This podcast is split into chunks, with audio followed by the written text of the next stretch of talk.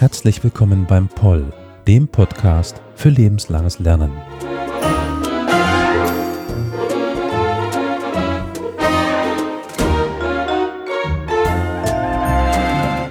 Heute mit einem sehr zukunftsträchtigen Thema, was, denke ich, in den nächsten Jahren wichtiger denn je wird, wenn es aber nicht schon wichtig in den letzten Jahren war.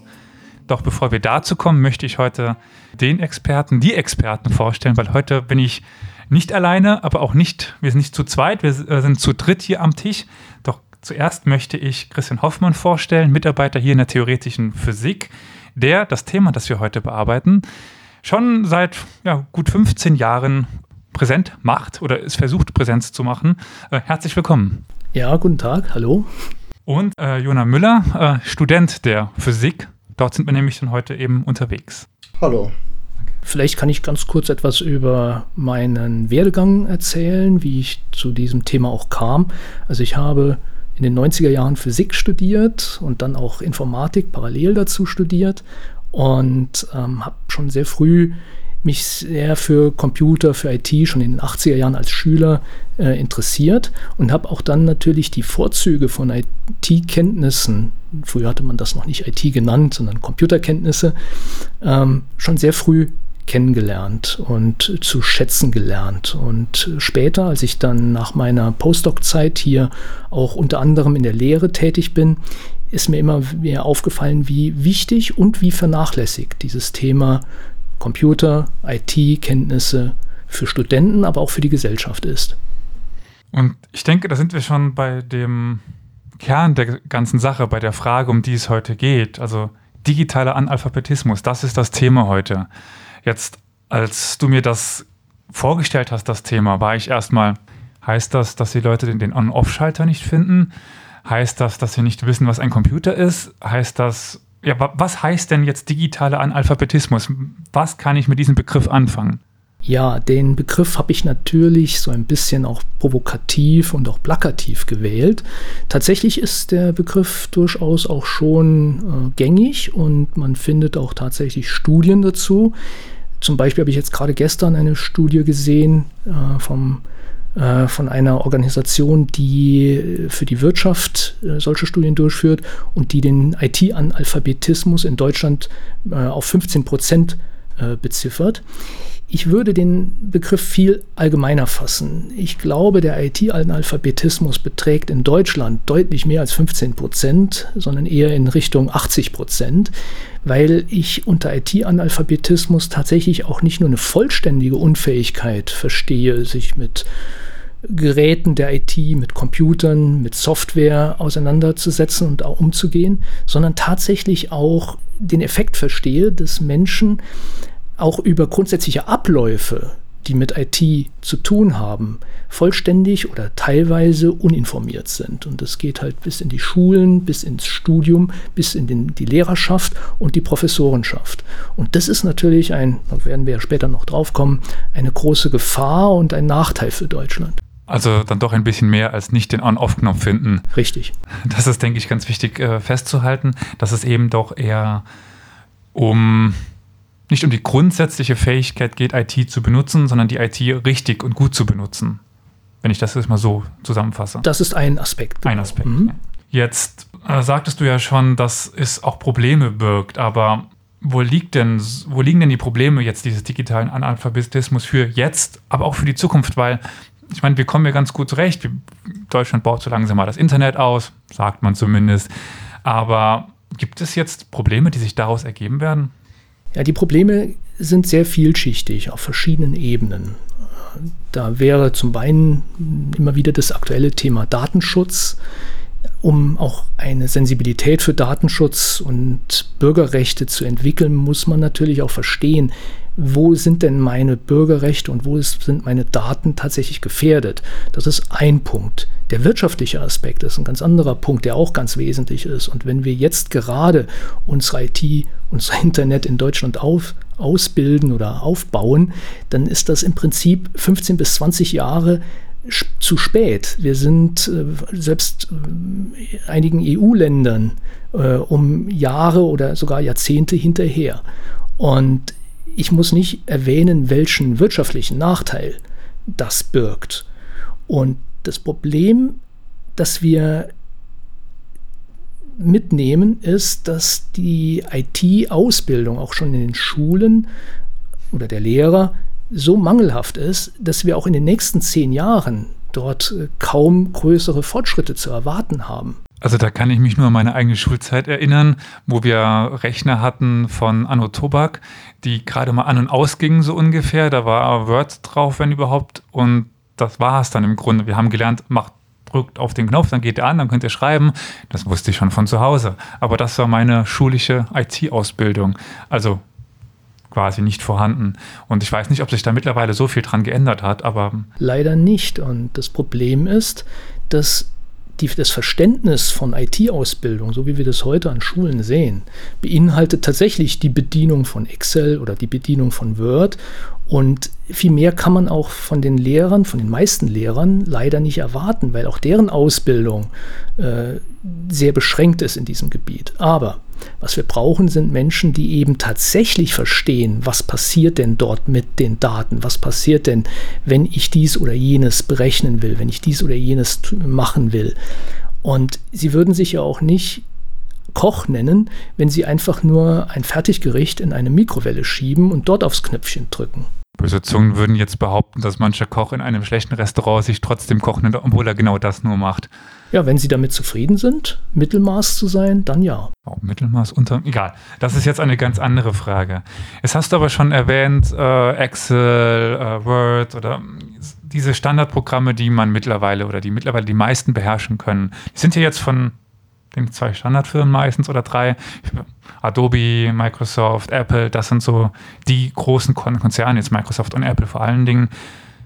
Die haben doch dann ihren Anteil an diesem digitalen Analphabetismus, oder? Weil die, diese Systeme sind leicht, in Anführungszeichen leicht zu bedienen am Anfang und an die werden wir rangeführt. Das ist doch dann ein Anteil daran, oder? Ja, das ist ein sehr äh, bedauerlicher Anteil daran.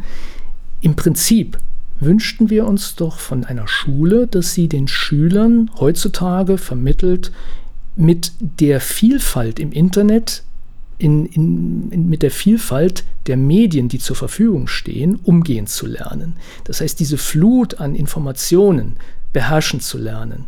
Wenn wir aber Lehrer haben, und ich habe viel Kontakt zu vielen Lehrern, äh, sowohl sehr engagierten Lehrern, aber auch leider zu Lehrern, die da weniger engagiert sind, wenn wir Lehrer haben, die selbst Microsoft äh, Word oder MS Teams für das beste äh, Programm halten, das es gibt, ohne zu wissen, was es überhaupt sonst noch gibt und ohne dass sie getestet haben, dann vermitteln diese Lehrer den Schülern genau dieses Bild. Man nimmt das nächstbeste.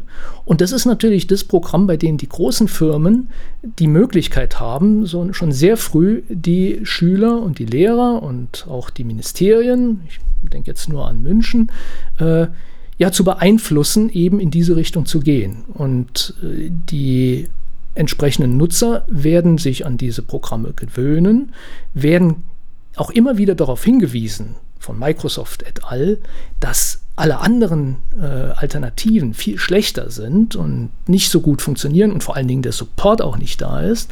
Das Problem dabei ist, das wird dann sozusagen unterschwellig geglaubt ohne dass man das selbst je ausprobiert. Und man hat dann sogar, und das beobachte ich heute äh, häufig immer wieder, man hat dann sogar das äh, Gefühl, bloß nicht was anderes ausprobieren, das könnte ja ganz furchtbar werden und schwierig werden. Es ist also im Prinzip so eine Art verkapptes Stockholm-Syndrom. Das ist verrückt, dass ich das, dass man das auch wirklich von, von Leuten immer wieder erlebt, die, von denen man eigentlich erwarten sollte, dass sie ähm, sich tatsächlich auch mit Alternativen auseinandersetzen. Aber das ist so eine Angst davor, die völlig unbegründet ist. Da werden wir später wahrscheinlich noch darauf äh, zu sprechen kommen, dass diese Angst eigentlich unbegründet ist. Einfach weil die Alternativen zum Teil deutlich besser sind, technisch besser sind, dass auch der Support dort besser ist, obwohl das Open Source ist. Das verstehen die meisten auch nicht. Und ich meine, ich habe das durch viele Erfahrungen, wenn ich mit, äh, wenn ich mit Freunden, befreundeten Lehrern oder so arbeite, die dann gezwungen sind, mit Word zu arbeiten und dort Formeln oder sowas setzen müssen. Und wenn ich dann alternativ dazu äh, verstehe, wie LaTeX funktioniert und äh, das, wie einfach es dann ist, so ein Dokument dort zu erstellen im Vergleich zu Word, wie viel Zeit dann auch verloren geht, um mit Excel und mit Word zu arbeiten, das ist natürlich auch wieder ein wirtschaftlicher Faktor. Und da würde ich das ein bisschen nochmal anknüpfen wollen. Wir hatten jetzt so ein ganz klein bisschen schon angeschnitten, was es für die Wirtschaft bedeutet, dass sie eben hinterherhinken, hinter anderen äh, wichtigen Wirtschaftsnationen. Die Gesellschaft auch schon so ein bisschen, weil die Menschen nicht mehr wirklich verstehen, was sie machen und den leichten Ausweg suchen, nicht mehr nach Alternativen schauen.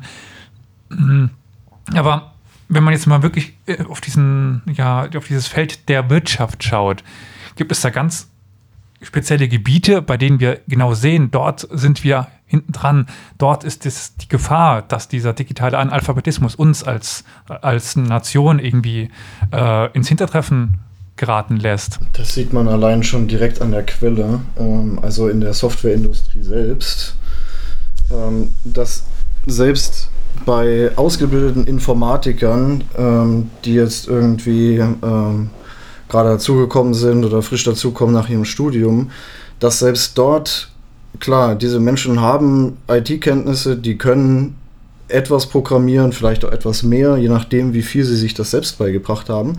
Aber selbst in der Softwarebranche breitet sich über die letzten Jahre, über die letzten vier, fünf, sechs Jahre, so, so also vorher kann ich es nicht beurteilen, einfach dieser IT-Analphabetismus, der sich einfach wie äh, eine Seuche ausbreitet. Und das ist unglaublich, weil einfach diese Leute äh, selbst im Informatikstudium einfach nicht die wirklichen Fähigkeiten und die Übung bekommen, um äh, in dieser Branche zu arbeiten und um zu verstehen, wie die Zusammenhänge sind äh, zwischen den einzelnen Dingen, damit man sie dann irgendwie auch gezielt einsetzen kann, um hinterher ein Produkt zu haben, das andere Leute, die weniger IT-Kenntnisse haben, gut benutzen können und damit gute Ergebnisse erzielen können.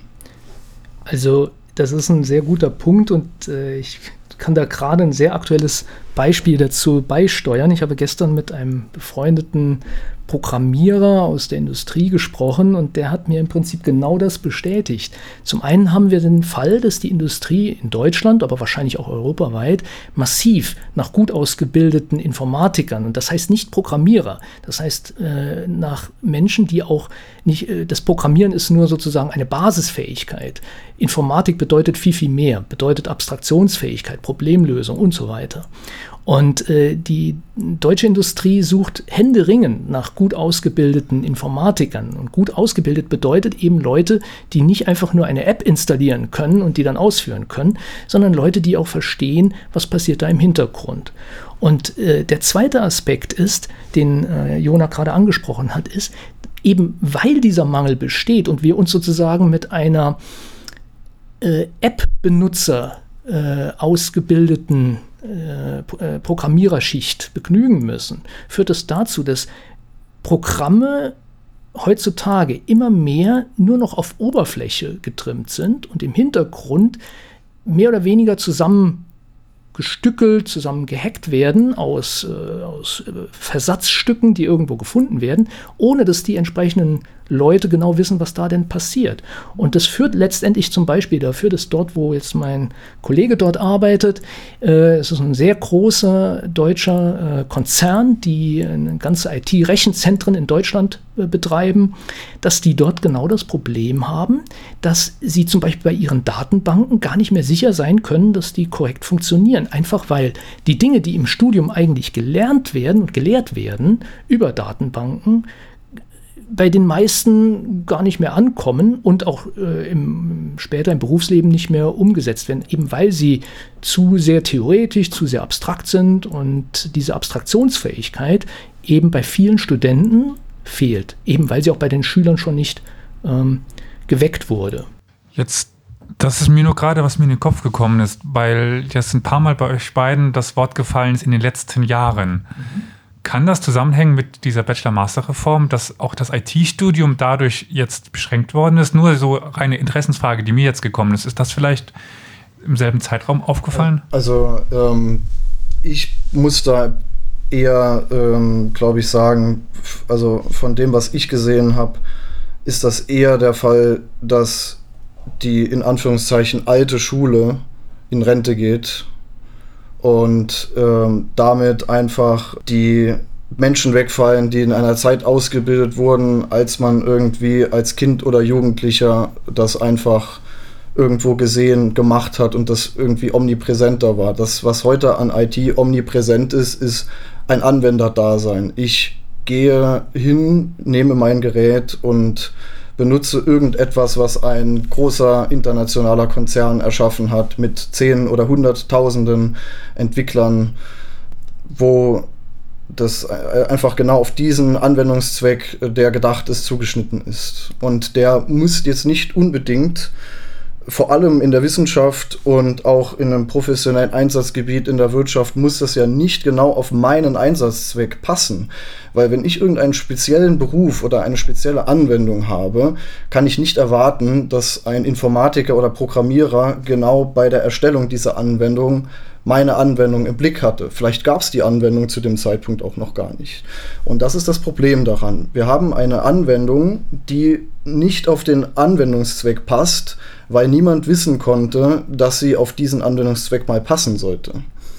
Und das funktioniert einfach nicht, wenn man nichts an der Software verändern kann und einfach nur die Software nehmen kann, wie sie ist oder nicht. Und das ist das Problem. Also nochmal zum Bachelor und Master. Ich glaube, das ist eher ein Symptom dieser Denkweise, äh, wie du das ausgedrückt hast, die alte Garde, glaube ich, sagtest du. Die alte Schule. Die alte Schule. Äh, wir hatten in Deutschland ein Produkt, das nannte sich Diplom, das war international bekannt, das war ein Markenprodukt. Und wir haben das ohne Not und äh, haben wir das aufgegeben und haben es durch ein Beliebigkeits- maximales Beliebigkeitsprodukt äh, ersetzt, nämlich das Bachelor-Master-System. Und wenn man heute Leute in der Industrie fragt, äh, ja, ihr, wollt, ihr wünschtet euch doch, ihr habt euch doch die, wenn man heute Leute in der Industrie fragt, ihr habt euch doch die Bachelor gewünscht, dann sagen die ja, aber wir wollten dann tatsächlich auch Bachelor haben, die ausgebildet sind. Das heute, die heutigen Bachelor werden in der Industrie äh, nachausgebildet. Äh, das heißt also, im Prinzip ist das verlorene Zeit. Und für die Studenten ist diese Denkweise, ich muss jetzt nur noch auf Punkte achten, eigentlich kontraproduktiv. Zu meiner Studienzeit konnte ich mich sozusagen in meinem Studium noch orientieren. Ich konnte probieren, experimentieren, mich selbst finden. Eigentlich alles das, was man von einem Akademiker erwartet.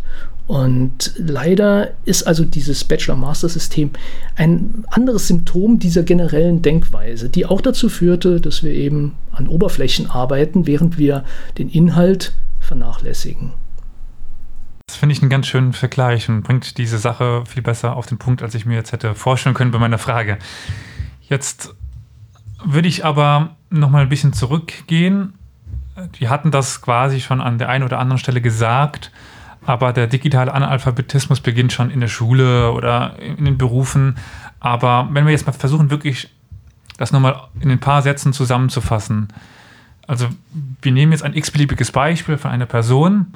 Wann beginnt denn dort schon der Analphabetismus im digitalen, im IT-Feld? Schon sehr vor der Schule, mit der Schule, nach der Schule? Wann kann man dann wirklich sagen, dieser Mensch ist digital Analphabet? Also der digitale Analphabetismus in der Schule oder überhaupt beginnt dort, wo die Bequemlichkeit der Lehrer beginnt. Ich kann das daran, ich will das daran festmachen.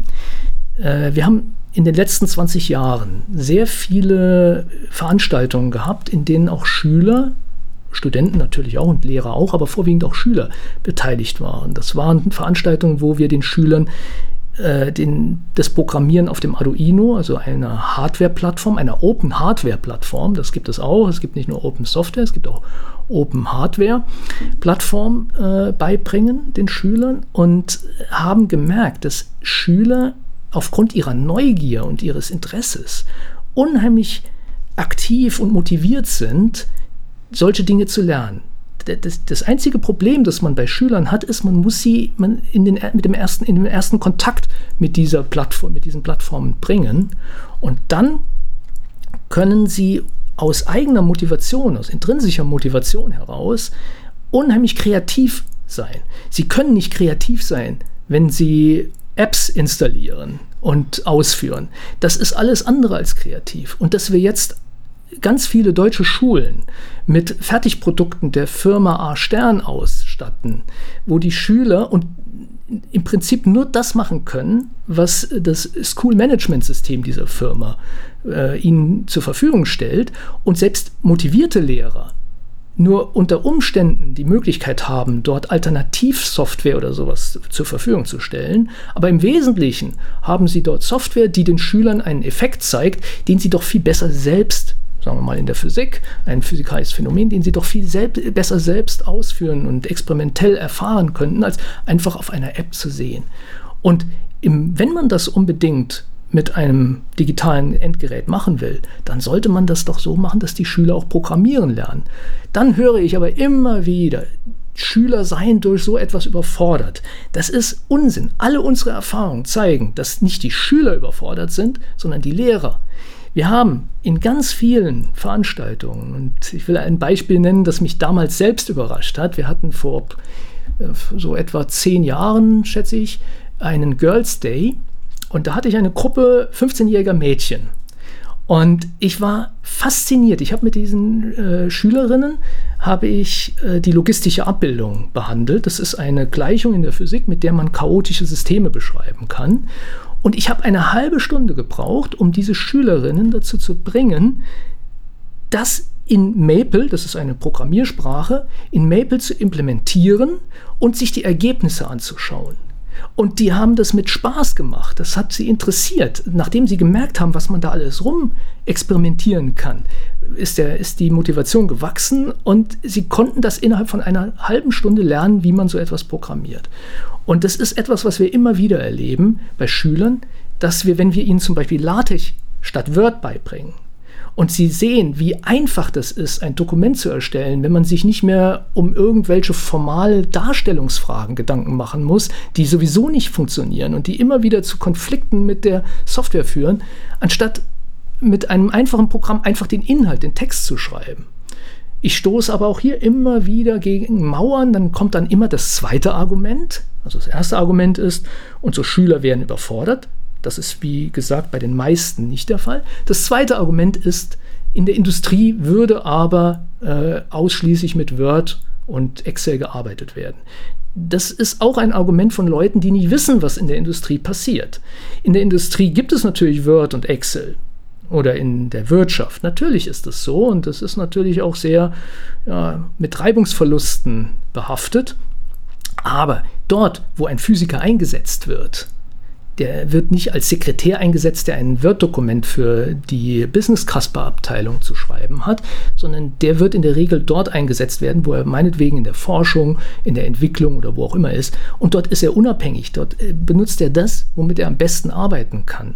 Und da muss man einfach sehen, sie sind viel, viel flexibler, wenn sie mit offenen Systemen ausgebildet wurden. Bevor wir tatsächlich gleich noch zu weiteren Anwendungsbeispielen kommen, den Vergleich, der mir da immer einfällt, man kann, wenn es dann heißt, man kann keine Programmierungssprache lernen, ja, aber normale Sprachen, das trauen sie den Schülern zu. Sehr schön, genau.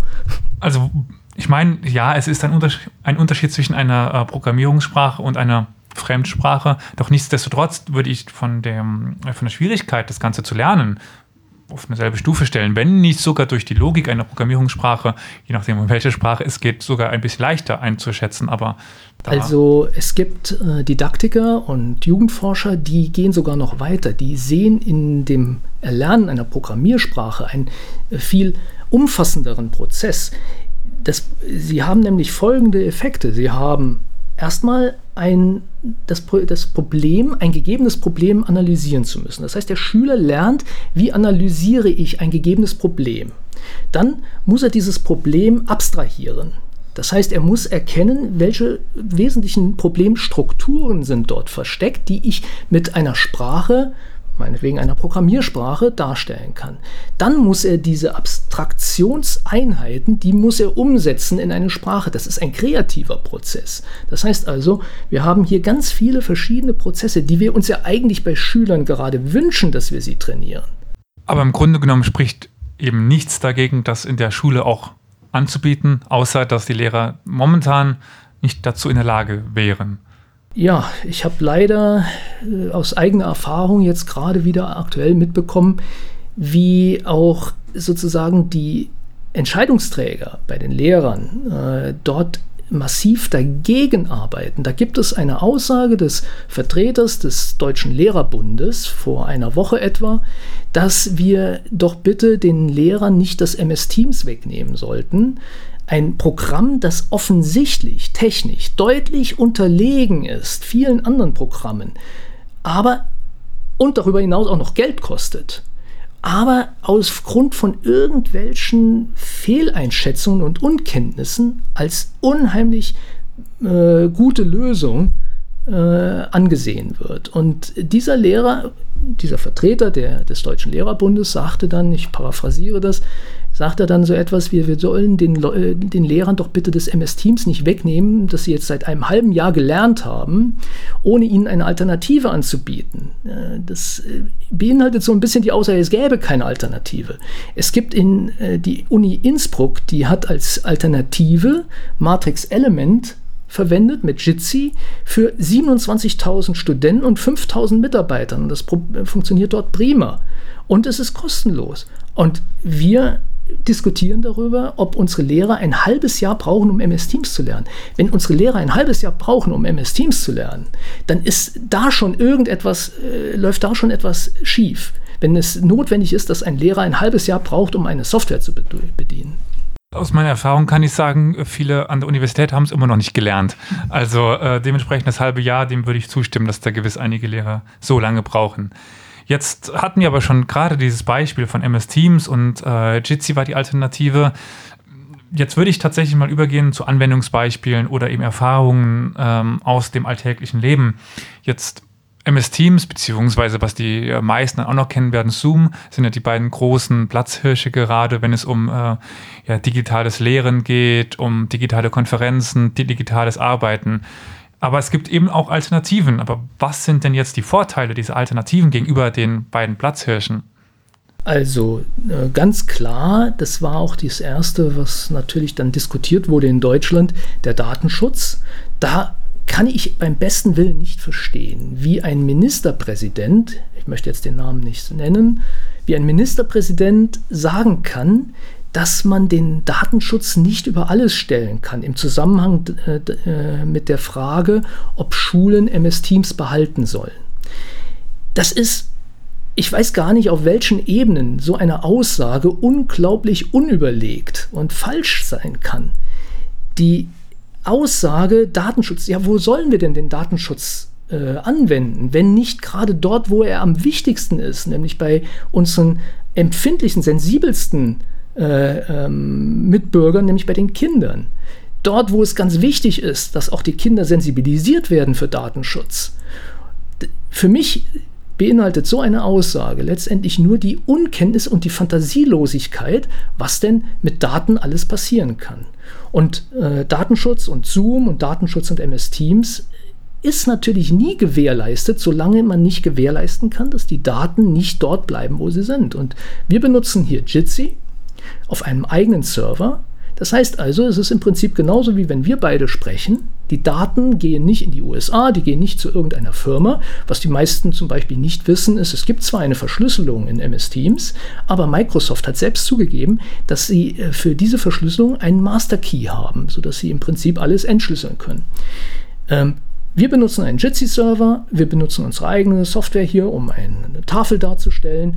Ich habe das von Anfang an, als wir in diese äh, digitale Unterrichtsform gewechselt sind, implementiert und das funktioniert prima. Es funktioniert problemlos und ich kann Dinge tun, die für mich selbstverständlich sind, mit mit äh, eigenen Dokumenten arbeiten, die verteilen, hineinschreiben und so weiter, wo ich dann von Kollegen höre, wie kompliziert und wie äh, schwierig, wenn, wenn gar äh, unmöglich, das mit MS Teams zu realisieren ist. Das ist auch ein guter Punkt. Also ein weiterer großer Vorteil ist einfach die Bedienbarkeit. Viele Leute denken immer, dass ähm, ich sage jetzt mal IT-Profis, dass die nur irgendwelche Dinge benutzen, die einfach viel zu kompliziert zu bedienen sind für in Anführungszeichen normalsterbliche Menschen. Aber was die Leute irgendwie verkennen, ist, dass, ich sage jetzt mal, wir alle auch normale Menschen sind und es uns auch auf den Geist geht, mit schlechter Software, die schlecht bedienbar ist, zu arbeiten. Das heißt, die Alternativen, die es gibt, die sind, wenn man sich die einmal kurz angeschaut hat, die ist dann vielleicht einfach anders als die äh, als der Platzhirsch, wie du eben gesagt hast.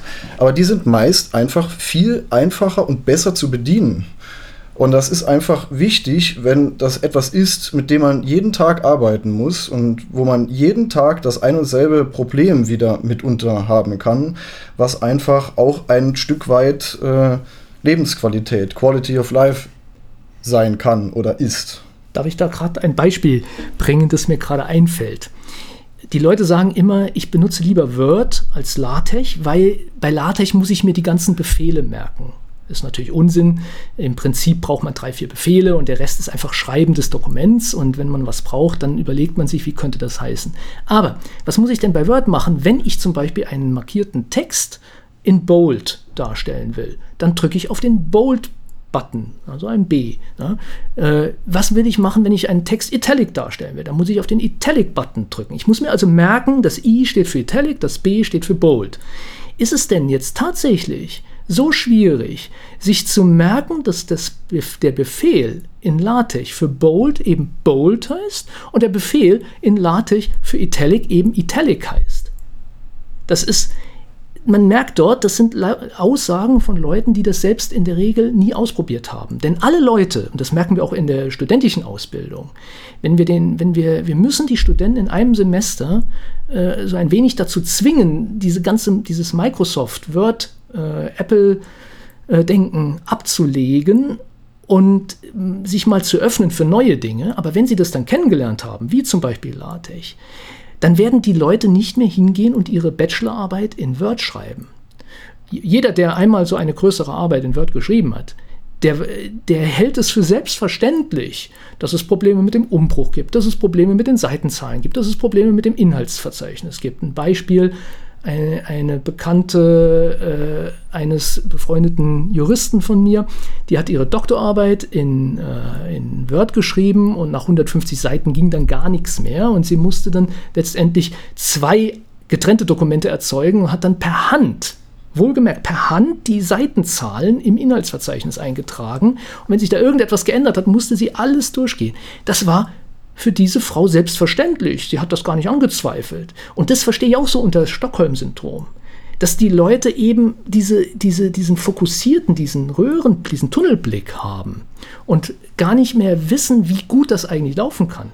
Apple ist ein wunderbares Beispiel. Ich benutze jetzt seit zwei Jahren ein Apple-Gerät, weil man mir das wärmstens empfohlen hat, auch was die Accessibility anbelangt. Und ich muss feststellen, als jemand, der von offenen Systemen herkommt, ist es für mich unheimlich schwierig vorzustellen, wie anspruchslos ein Mensch sein kann, wenn er Apple benutzt. Es ist unglaublich, wie äh, fehlerbehaftet diese Software ist, wie schlecht sie ist, wie, viel, wie wenig Möglichkeiten sie bietet. Das ist für mich ein, ein, ein Grauen, mit Apple-Produkten zu arbeiten. Und ich verstehe einfach nicht, wieso wir gerade diese Produkte unseren Kindern in den Schulen zur Verfügung stellen. Darüber hinaus auch, das ist natürlich auch noch eine Kostenfrage.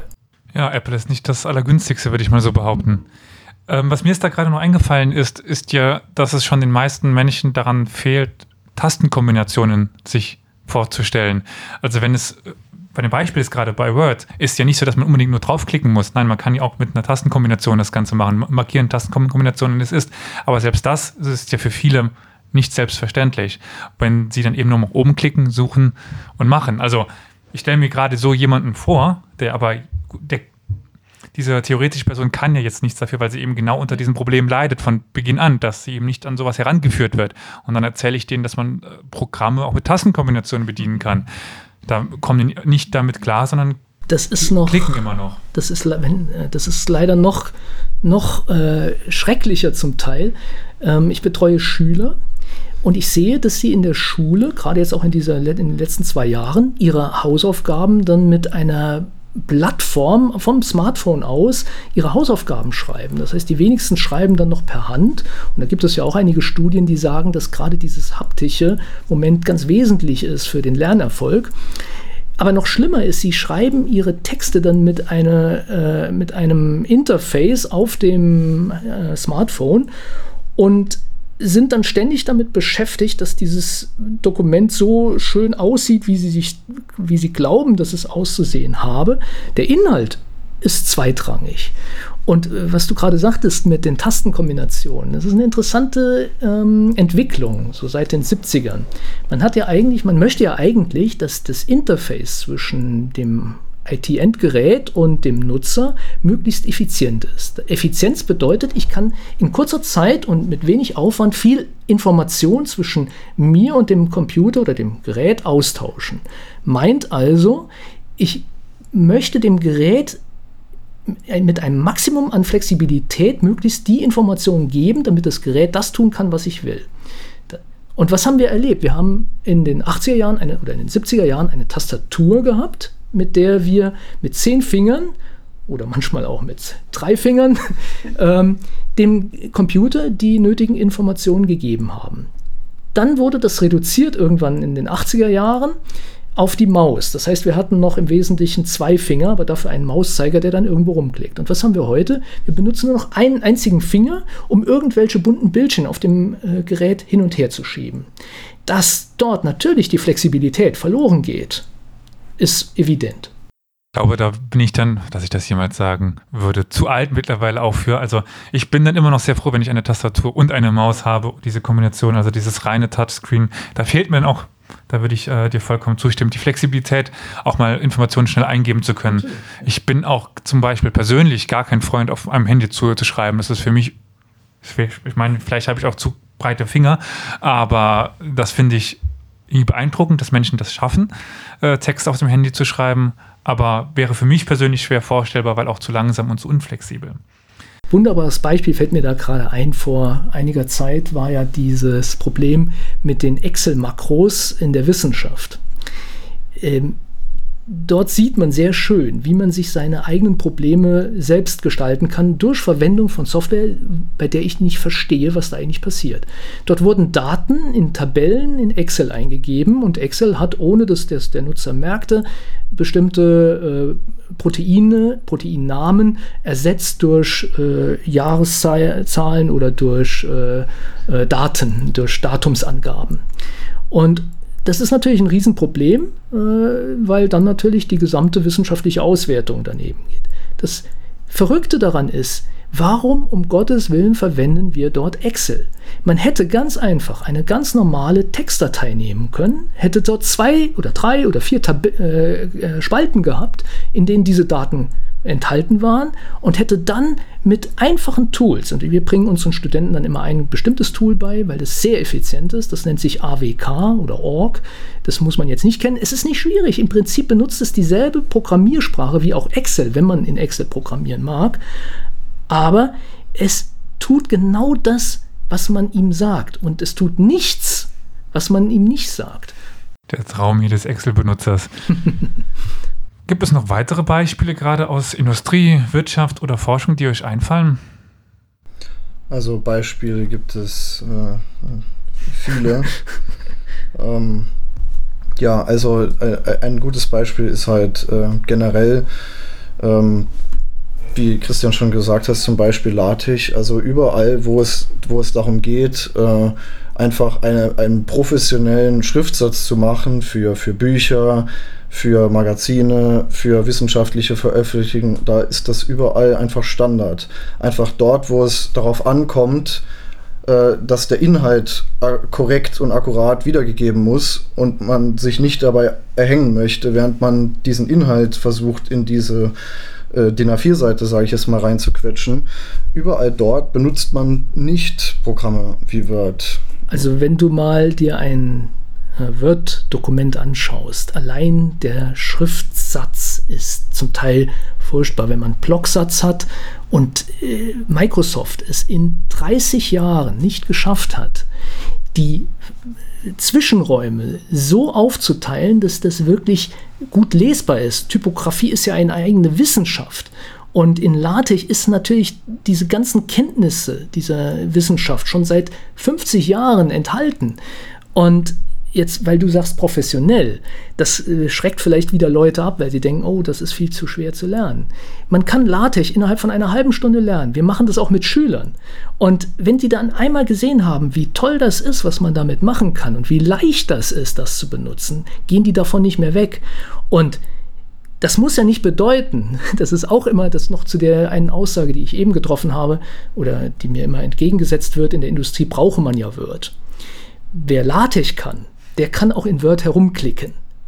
Also es ist nicht so, dass man entweder LaTeX oder Word, sondern mit LaTeX hat man eine echt, äh, echte Obermenge davon. Das heißt, die Leute, die das verwenden, die haben dann auch keine Probleme mehr, irgendwo in Word herumzuklicken. Nur sie werden das nicht mehr tun. Also ein Beispiel, was du eben angedeutet hast.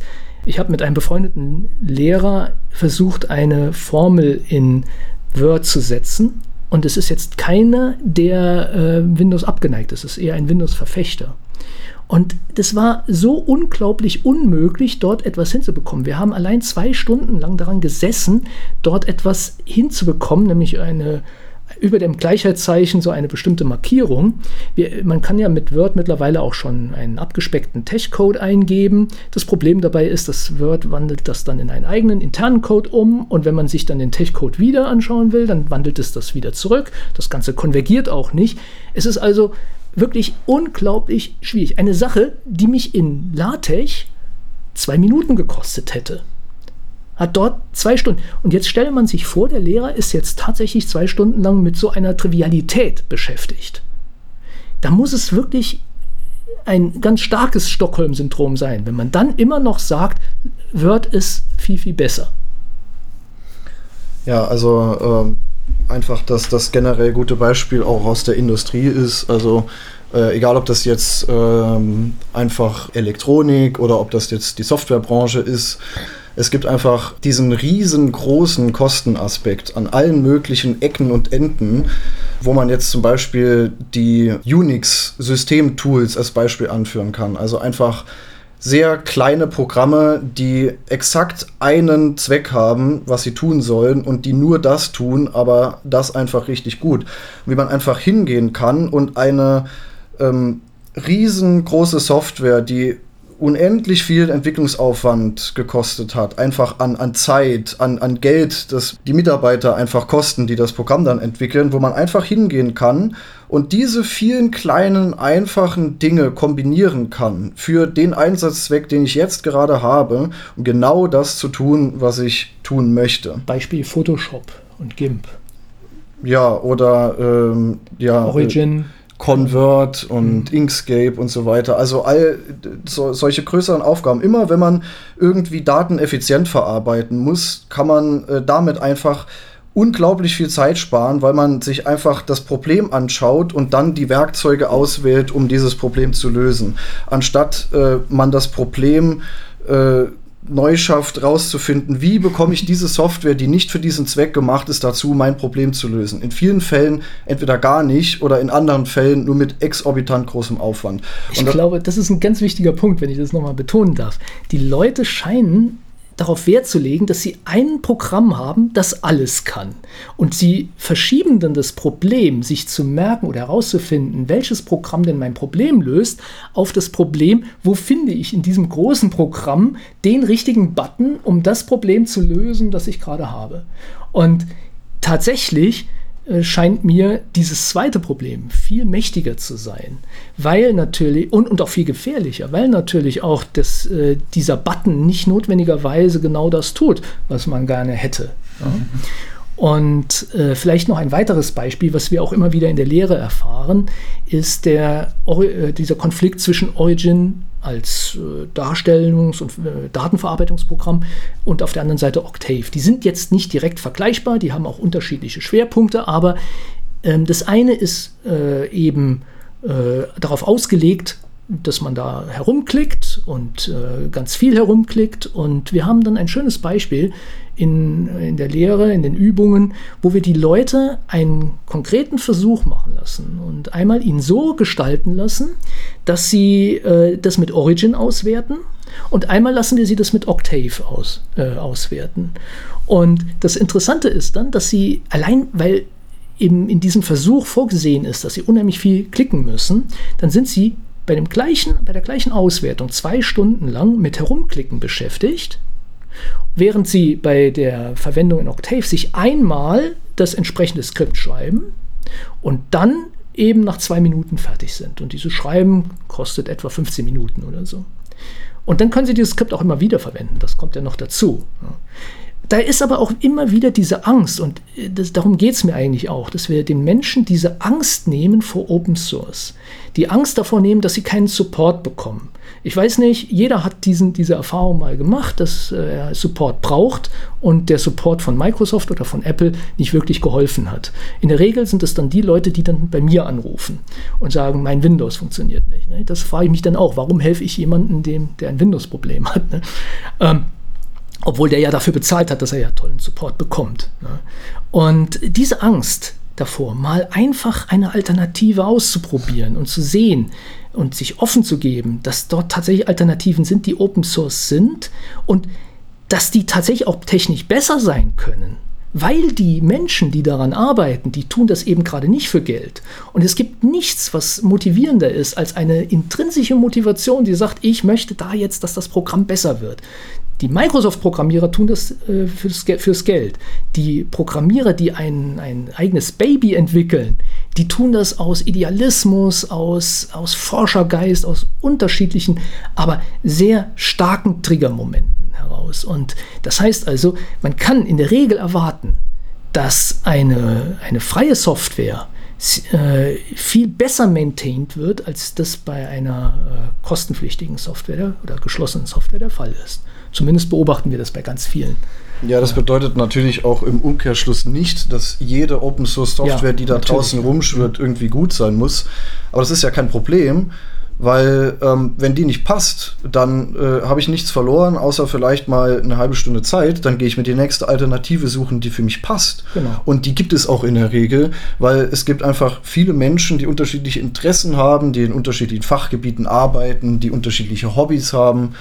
Und die Chancen stehen sehr gut, dass sich irgendjemand oder irgendeine Gruppe von Menschen dieses Problem, das du hattest, auch schon mal hatten und irgendeine Lösung dafür genau. gemacht haben, die du jetzt benutzen kannst. Wodurch die Zeit, die diese Menschen investiert haben, quasi wiederverwendet werden kann und man nicht diese Energie nochmal neu investieren muss. Das ist ja wieder nicht nur ein Aspekt bei privater Zeit, das ist ja auch wieder ein riesen wirtschaftlicher Aspekt, wenn man immer wieder, um die gleichen Probleme zu lösen, diese Zeit und Energie aufwenden muss. Darf ich da vielleicht noch ein Beispiel nennen, das mir gerade einfällt, dass wir in der Vorlesung letztes Jahr äh, hatten? Wir versuchen ja den Studenten wirklich diesen Open Source Gedanken äh, näher zu bringen und diese Angst davor zu nehmen. Und wir arbeiten mit Jitsi. Jitsi ist Open Source. Wir haben unseren eigenen Jitsi-Server hier laufen und wir hatten folgendes Problem. Während der Veranstaltung, wenn man dort den Bildschirm geteilt hat, war ein Jitsi-Logo oben links im äh, Browser zu sehen. Und das Problem war, das war so groß und hat eigentlich immer die interessanten Sachen, die wir teilen wollten, verdeckt. Was habe ich gemacht? Ich bin in den Source Code gegangen auf unserem Server, habe die Datei gesucht, die HTML-Datei gesucht, in der dieses Logo als Image eingebunden war und habe das einfach auskommentiert. Ich wusste im Prinzip, weil ich ein prinzipielles Verständnis hatte, wie das funktioniert. Nicht, weil ich genau diese Software kannte, sondern weil ich ein prinzipielles Verständnis hatte, wonach ich suchen muss. Wusste ich, wo ich suchen muss, wonach ich suchen muss und habe dann die Datei nach ein paar Minuten gefunden, habe das während der Veranstaltung rauskommentiert und den Leuten gesagt, sie sollen einfach reloaden. Und in dem Moment war dieses äh, Logo weg. Und das ist, glaube ich, ich glaube, das hat ganz, bei ganz vielen Studenten gezeigt, wie mächtig das auch ist, auf der einen Seite Open Source zu benutzen und auf der anderen Seite auch ein tieferes Verständnis für IT zu haben das führt jetzt noch ein bisschen zurück zu dem, was so während des äh, Ganzen gesagt worden ist. Aber mir ist zum Beispiel jetzt noch aufgefallen, was ich denke, viele Menschen dazu bringt, dieses Verständnis, das ist komplizierter, das verstehe ich nicht, ist die, ähm, dieser Unterschied zwischen Oberfläche und Benutzbarkeit. Also wenn ich jetzt eben ein, also ein Open Source Programm und ein Microsoft Programm nebeneinander öffne, ist für meine gewohnten Augen derjenige, der seit äh, x Jahren eben mit Microsoft aufgewachsen ist, sieht Microsoft von der Benutzeroberfläche, rein von der Benutzeroberfläche, von den Farben, von den Symbolen leichter aus. Und die Open Source Programme schrecken, glaube ich, häufig auch davon ab, dass man nicht, dass das Auge nicht daran gewöhnt ist, dass sie komplizierter aussehen. Was aber eben, denke ich, oder ich nehme mal an, ihr werdet mir da, dazu stimmen, nicht zu der Benutzbarkeit sagt, sondern einfach, dass diese, diese reine Oberflächen aussehen, dieses Overlay einfach für uns ungewohnt aussieht und daher denke ich auch noch so ein bisschen dieses, dieser Mythos der ja, schwierigeren Benutzbarkeit kommt. Also bevor Jona da jetzt drauf antwortet, weil ich mir vorstellen kann, dass du da jetzt wieder zu sagen willst, ähm, ein kurzer Aspekt. Es, es gibt ja zwei äh, Dinge, die wir da beachten müssen. Das eine ist, wie interagiere ich mit dem Betriebssystemkern? Also wie sage ich dem Kern, welches Programm er ausführt? Da gibt es im Prinzip zwei Möglichkeiten. Die eine Möglichkeit ist, ich habe eine sogenannte Shell, ein Terminal mit einer Shell, in dem ich den Namen des Programms eingebe und das wird dann ausgeführt. Das ist aber prinzipiell nichts anderes als das, was ich auch tue, wenn ich auf ein Icon klicke. Da passiert haargenau das Gleiche. Die äh, in den frühen Jahren von Unix oder in den frühen Jahren der Computer haben wir natürlich erstmal nur so eine Shell gehabt, so ein, oder sogar eine sehr viel elementare Schnittstelle zwischen dem Mensch und dem Computer gehabt. Und es wurde dann so in den 80er Jahren äh, abgelöst durch eine mehr oder weniger grafische Oberfläche, die dann bestimmte Dinge dann äh, über das Klicken ermöglicht hat. Aber vom Prinzip her läuft im Hintergrund immer das Gleiche ab. Und jetzt bedeutet also die Kommunikation mit dem Computer bedeutet nichts anderes, als dass ich mir merken muss, welches Icon oder welches Programm ich starte. Im Hintergrund passiert dasselbe. Das heißt also, die, äh, die Idee ist jetzt also, die einen mögen diese Shell lieber und mögen es lieber dort einzutippen, die anderen mögen lieber irgendwo draufklicken. Natürlich, jetzt als kleine Anmerkung, hat die Shell viele weitere Vorteile. Es gibt zum Beispiel das Pipe-Konzept, also dass man Daten von einem Programm ins nächste hineinpipen kann und dann wieder in das nächste pipen kann, was gerade für Wissenschaftler, die Daten auswerten, ein, ein unglaublich mächtiges Tool ist. Und ich verstehe gar nicht, wie Leute das gar nicht äh, benutzen können trotzdem, äh, naja gut, das, man kann das natürlich auch mit Excel machen, nur dauert es dann die zehnfache Zeit. Gut, aber das, was du eigentlich angesprochen hast, ist mehr sozusagen die Form der Oberfläche. Welche Farben genau, hat sie? Ja. Wie sieht das aus und so? Und da könnte ich mir vorstellen, dass Jona jetzt gleich auf die verschiedenen Windows-Versionen kommt, die sich teilweise stärker unterscheiden in den Oberflächen als zum Beispiel Windows von irgendwelchen GNOME oder äh, anderen Oberflächen. Ja, das ist zum Beispiel ein Beispiel. Ähm, andererseits ist das natürlich auch äh, ein äh, gewisser, in gewisser Weise cleverer Trick, um dich dazu bewegen, das Geld dafür zu bezahlen. Das sind natürlich die äh, Ressourcen, die dann zur Verfügung stehen. Aber ich finde, dass an der Stelle ist äh, irgendwie die Prämisse, man muss sich irgendwie entscheiden zwischen dem äh, und halt irgendwie extensiv irgendwelche Befehle zu lernen. Man müsste sich da irgendwie entscheiden dazwischen und das ist schon lange Jahre eigentlich nicht mehr der Fall. Also ähm, mittlerweile ist es halt so, dass äh, die, die Grenzen äh, in der, in der äh, Anwenderfreundlichkeit über diese gewohnten Wege oder in der Bedienbarkeit und der Ausgereiftheit, die verschwimmen, verschwimmen einfach immer mehr. Ein einfaches Beispiel dafür ist zum Beispiel äh, die FPGA-Programmierung, also ähm, das ist ein Chip, wo man äh, quasi frei äh, entscheiden kann, wie sieht die innere Logik aus. Also man muss nicht einen kaufen und der ist, ist, jetzt ein Prozessor und der führt Be Befehle aus, die man sagt. Man kann frei die Logik konfigurieren. Und da gibt es äh, von dem Hersteller gibt es ein Programm, mit dem man äh, diesen Chip programmieren kann, äh, wie der dann aussehen soll. Und diese Programme sind unglaublich langsam. Also wenn man die benutzt, dann verbringt man zum Beispiel als Ingenieur, der ein Produkt entwickelt, 90 Prozent seiner Zeit mit Warten. ähm, und in den letzten Jahren ist einfach ein äh, von hauptsächlich einem äh, englischen Student äh, ein, ein, eine Alternative entwickelt worden, die auch sich über eine grafische Oberfläche gut bedienen lässt und die einfach äh, um den Faktor 20 bis 30 schneller ist und mehr Funktionen bietet. Und das ist äh, so ein gutes Beispiel. Und das, das, das zieht sich nicht nur durch irgendwie professionelle Software, die in Unternehmen eingesetzt wird, die im akademischen Bereich eingesetzt wird. Das, das zieht sich in jeden Bereich von Software. Und der Unterschied ist einfach, egal welche Software ich benutze, wenn es Open Source ist und ich irgendwas brauche oder ich irgendwas, irgendwas nicht meinem Bedienkonzept und wie ich einfach funktioniere als Mensch und wie meine Philosophie ist, wenn irgendwas dagegen geht, ähm, dann kann ich einfach hingehen, wenn ich ein paar Grundkenntnisse habe und kann es genau so anpassen, wie es meinen Bedürfnissen entspricht. Ich muss nicht lernen, wie ist die Tastenkombination, wie ist der Arbeitsablauf, sondern ich mache mir das Programm, wie es mir gefällt. Ja, und da kommt jetzt natürlich immer das Gegenargument, ja, aber dazu muss man mehr Programmierkenntnisse haben.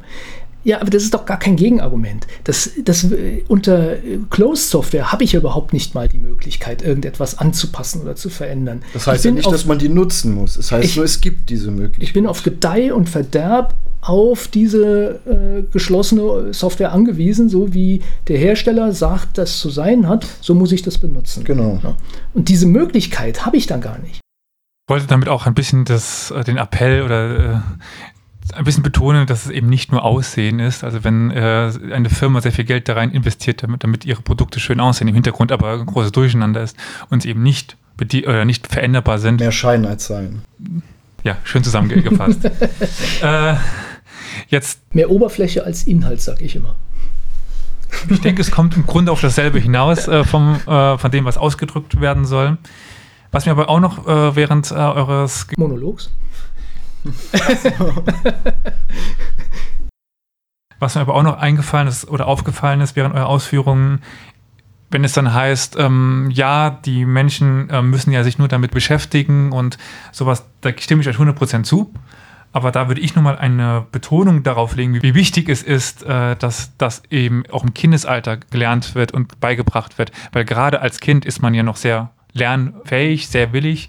Und ähm, dann kommen wir eben irgendwann zu dieser Generation, die dann so etwas kann. Weil wenn ich mir jetzt vorstelle, dass mein ja, 65-jähriger Vater plötzlich solche Programme bedienen müsste und ich mit Ach und Krach ihm dazu bringe, das Handy zu bedienen, und er sich, der hat das jetzt über Jahre sich irgendwie beigebracht. Hätte er von Anfang an was anderes gelernt, wäre es was anderes, aber er hat jetzt diesen eingefahrenen Rhythmus oder dieses eingefahrene Bild, wie er seine IT bedient. Und wenn ich ihnen jetzt andere Programme beibringen will, dann schalten die normalerweise sehr schnell ab.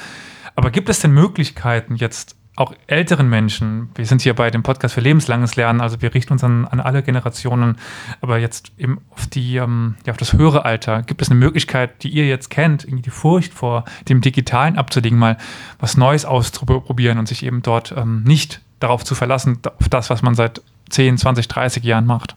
Also, worauf ich nochmal, oder was ich nochmal betonen will, ist, dass wir nicht Open Source versus Closed Source, also den Kampf entweder das eine oder das andere, sondern was uns oder was mir wichtig ist, ist, dass wir die äh, Schüler und die Studenten und auch die Lehrer letztendlich dazu bringen, aufgeschlossener zu werden. Das Problem fängt also nicht schon bei äh, 65 plus an, sondern das Problem fängt bei 14 plus an, dass wir dazu, äh, dass wir die Menschen zeigen müssen, dass es Alternativen gibt. Und bevor man sich entscheidet, was man benutzen will, schaue ich mir verschiedene Alternativen an. Und das ist eigentlich auch eine, eine Antwort auf deine Frage, weil wenn der 65-jährige Vater mit dem Produkt, das er da hat, gut zurechtkommt und es erfüllt genau das, was er will, dann ist das ja ideal. Es ist ja genau das, was wir wollen. Wir wollen das optimale Produkt für den entsprechenden Nutzen aber dein Vater wird wahrscheinlich nicht mehr irgendwo Computerentwickler werden, sondern der will das einfach nur noch nutzen. Auf der anderen Seite, der 14-Jährige in der Schule, Wenn wir dem jetzt sozusagen nur noch dieses eine Produkt zeigen, und das ist ja die Strategie von Microsoft et al., dass man schon früh die Schüler anfixt mit einem Produkt und dann dafür sorgt, und ich benutze dieses Wort wirklich bewusst, dafür sorgt, dass sie äh, eben nichts anderes mehr kennenlernen wollen, weil sie von allen Seiten bekommen, das ist das Einzige, was es gibt. Und äh, das ist eine wirklich wunderbare Methode, sozusagen ein, ein, äh, einen Menschen heranzuziehen, der sein ganzes Leben lang eben nur noch damit umgeht und diese Vorteile von Alternativen gar nicht kennenlernen wird. Schönes Beispiel, äh, dass das so ein bisschen weiter treibt, ist München. Ne? Wir hatten dort über viele Jahre dieses Linux und ähm, dann wurde durch eine geschickte Strategie von Microsoft eben sozusagen dem amtierenden Bürgermeister ein Angebot gemacht, das er nicht ablehnen konnte, um wieder zu Microsoft zu gehen. Und jetzt ist er natürlich wieder im Gespräch wieder zurück zu Linux. Also da sieht man, es geht nicht darum, wird das beste Produkt gewählt, sondern wer hat die besten Argumente. Jetzt kann man meine Anführungszeichen leider akustisch nicht hören. Ne? Ja, ich will noch ganz kurz nochmal äh, direkter auf deine Frage dann antworten.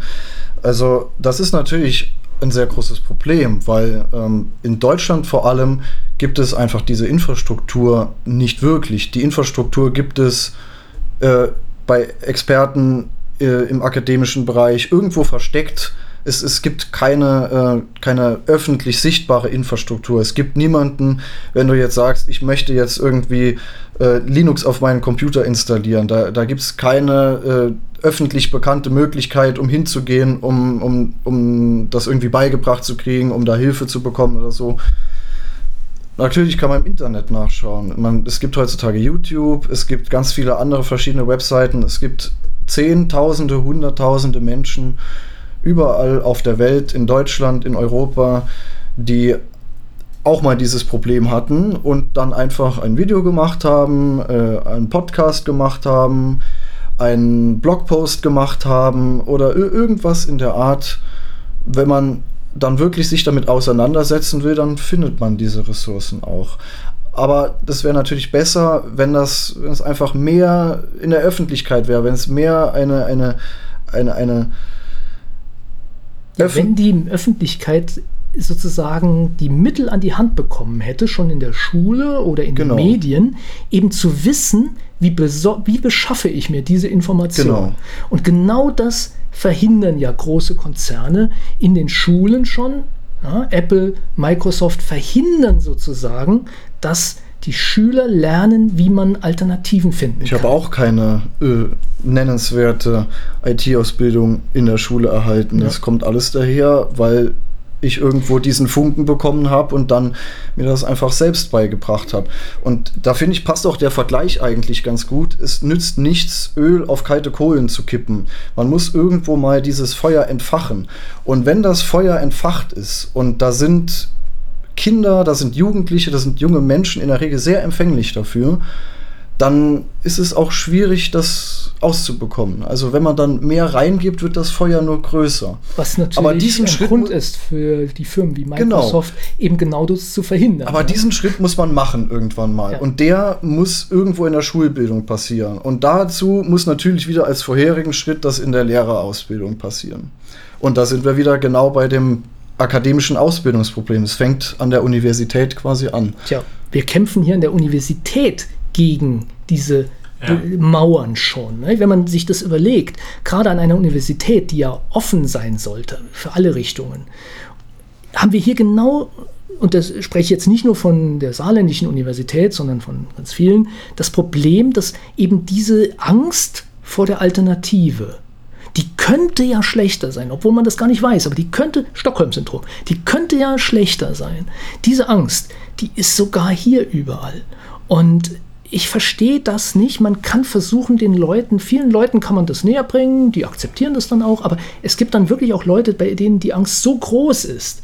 Das hat schon fast ja sektiererische Ausmaße angenommen. Da, da hat man den Eindruck, dass diese Menschen wirklich alles, was nicht Microsoft ist, als vom Teufel kommend ansehen und dann verteufeln und dagegen kämpfen und äh, mit völlig undisziplinierten oder äh, ja, unqualifizierten äh, Begriffen dann äh, oder Argumenten hantieren.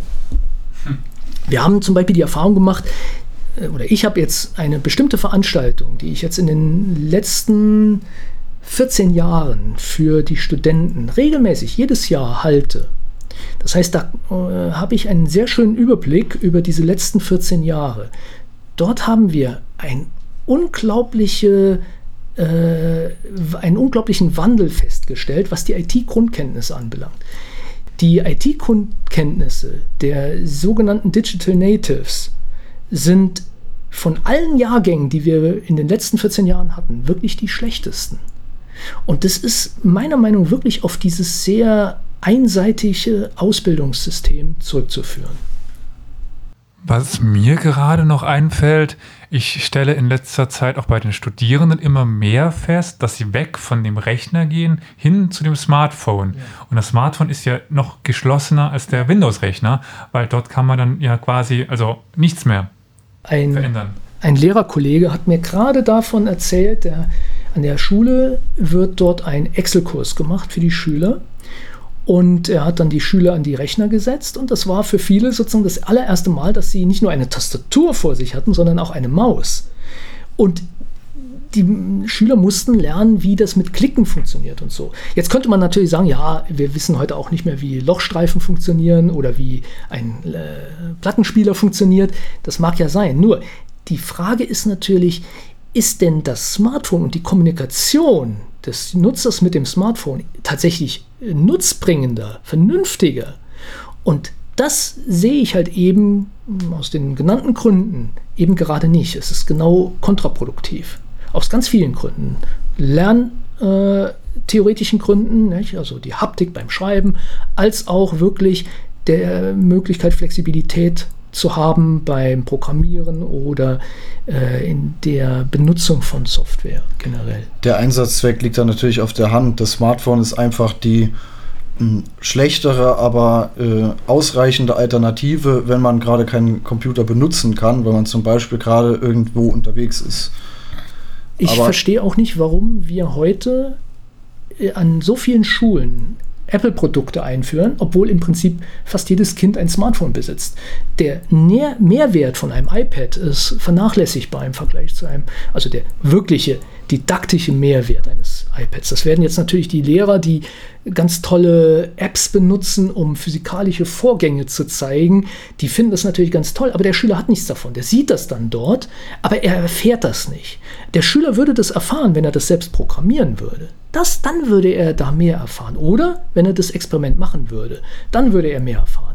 Aber indem er jetzt einfach auf ein Knöpfchen drückt und sieht, wie eine Sinuswelle sich fortbewegt, selbst wenn er dann Überlagerung von Sinuswellen äh, dort ausprobieren könnte, dann drückt er auf ein paar Knöpfchen und dann war es das.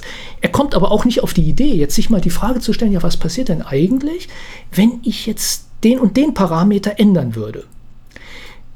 Dann sucht er in seiner Software nach diesem Parameter und dann findet er ihn nicht. Und dann klappt er das äh, iPad zu. Der Schüler, der intrinsisch motiviert ist und äh, die Fähigkeiten hat, das selbst zu programmieren, der geht hin und sagt, oh, jetzt könnte ich diesen Parameter noch ändern. Das ist in meinem Programm einfach nur eine Zeile, an der ich was ändern muss und dann mache ich das. Das heißt also, das ist auch etwas, was wir immer wieder beobachten, die Trägheit und die Lustlosigkeit der Schüler, selbst etwas kreativ zu entwickeln. Wir haben heute ganz viele Studenten, die diese, ja, diese, diese Lustlosigkeit mitbringen, die sagen, ja, ich kann ja irgendwo draufklicken und dann kommt das schon. Das ist dann immer ein Vorwurf an die Schüler, an die Studenten. Ja. Aber ich glaube, man muss sich da an die eigene Nase fassen. Richtig. Das ist Bequemlichkeit der, der Entscheidungsträger, die die Lehrer dazu bringen, eben äh, damit durchzukommen, kein Wissen über Medien zu haben. Und ich frage mich immer, wie, es, es, würde in Deutschland einen großen Aufschrei geben, wenn plötzlich äh, der Springer Verlag die äh, Politik- oder Geschichtsunterlagen für die Schulen zur Verfügung stellen würde. Aber es gibt keinen Aufschrei bei diesem noch so viel wichtigeren Thema wie IT, wo wirklich alles berührt ist. Nicht nur Technik und die Zukunft der Kinder, sondern auch demokratische, politische, äh, datenschutzrechtliche und so weiter Aspekte, die Da gibt es keinen Aufruf in Deutschland, wenn wir Hunderttausende von iPads an den Schulen verteilen. Ja, ich denke, wir haben den Menschen damit einiges ja auf den Weg gegeben, mit dem sie sich beschäftigen können. Bevor wir aber zum Schluss kommen, das ist gerade ganz kurz schon mal angeklungen, Demokratie, Gesellschaft, was hat denn jetzt der digitale Analphabetismus oder was hat Digitalität denn mit Demokratie zu tun? Ja, das ist ein mir sehr wichtiges Thema, weil ich immer mehr auch eben gerade durch die mangelnde, mangelnden Kenntnisse äh, bei Jugendlichen äh, und Studenten sehe, wie arglos sie mit ihren Daten umgehen. Warum gehen sie so arglos um? Das ist zum einen die Form der, der Umwelt, in der sie groß werden. Äh, während ich als Schüler sozusagen während der Schulzeit an der, an der Schule war und meine Eltern nicht wussten, wo ich bin, ist es heute so, dass viele Eltern ihre Kinder per App tracken und im Prinzip zu jedem Zeitpunkt genau wissen, wo die Kinder sind. Und die Kinder wissen auch, dass sie permanent getrackt werden. Das heißt, das ist ein ganz anderes Verständnis auch äh, von ja, meine Persönlichkeitssphäre und meine Privatsphäre. Und in so einer Umwelt wird natürlich auch eine ganz andere Sensibilität erzeugt. Und diese äh, andere oder diese vielleicht auch mangelnde Sensibilität kann durchaus gefährlich sein, wenn wir sozusagen unser altes Demokratieverständnis und unser altes Verständnis von äh, Selbstbestimmtheit äh, als Maßstab nehmen.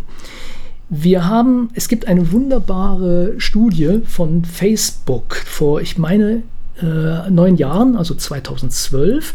Dort wurde analysiert, wie Nutzer reagieren auf bestimmte Icons oder Bilder oder das äh, nicht vorhanden sein bestimmter Icons oder Bilder. Und diese Studie hat zwei bemerkenswerte Ergebnisse. Das erste Ergebnis war, die Nutzer sind manipulierbar.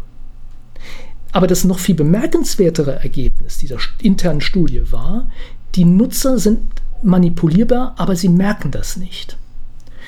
Und wenn das so ist und sich diese Konzerne natürlich dieser Sache bewusst sind und die auf der anderen Seite wir Schüler haben, die nicht wissen, dass ihre Daten, die sie dort in ihrem iPad haben, in irgendeiner Cloud liegen, und da müssen wir uns nichts vormachen, da Verträge hin und her, äh, wenn dieser Server in den USA steht oder wenn es ein Microsoft-Server ist, der in Deutschland oder in Europa steht, dann haben wir, hat Microsoft immer die Möglichkeit, darauf zuzugreifen und wir haben nie die Möglichkeit, letztendlich auszuschließen, dass das passiert. Äh, und letztendlich durch viele AGBs ja auch die Möglichkeit besteht, diese Daten auch auszuwerten. Die jüngsten Skandale, die äh, sprechen da ja für sich.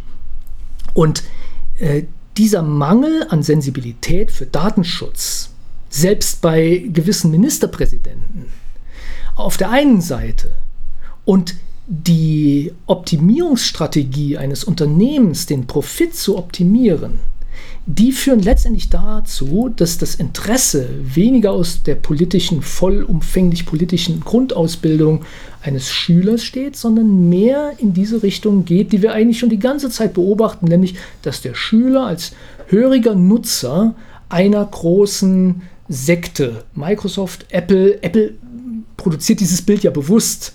Wir sind eine große Community, Gemeinschaft, Sekte. Wo ist da der Unterschied letztendlich? Und das hat natürlich demokratiegefährdende äh, Aspekte und das haben auch nicht nur jetzt nicht nur bei uns, nicht nur wir haben das jetzt erkannt, sondern das kann man auch nachlesen. Ich habe da auf meiner Homepage auch Zitate, wo dann auch renommierte Institute genau diese Gefahr letztendlich sehen. Interessant. Da waren jetzt ein paar Sachen, wo ich den Kopf schütteln musste. Das hatte man jetzt nicht gehört wahrscheinlich. Aber ähm, ja, ich habe auch einiges zu denken mitbekommen. Also ich werde wahrscheinlich noch die nächsten äh, Tage mich äh, nach, also im Nachhinein damit jetzt beschäftigen. Vielen, vielen Dank für euch äh, beide, für eure äh, sehr wertvollen und wichtigen Ausführungen hier. Sehr und ich denke, so weit äh, kann ich gehen, um zu sagen, dass äh, sie nochmal in der einen oder anderen Folge hier zu hören sein werden. Und ich bin sehr gespannt darauf. die Ausführungen waren sehr, sehr spannend. Und ich denke, auch die nächsten Folgen werden das sein. Vielen Dank. Gerne. Ja, gerne.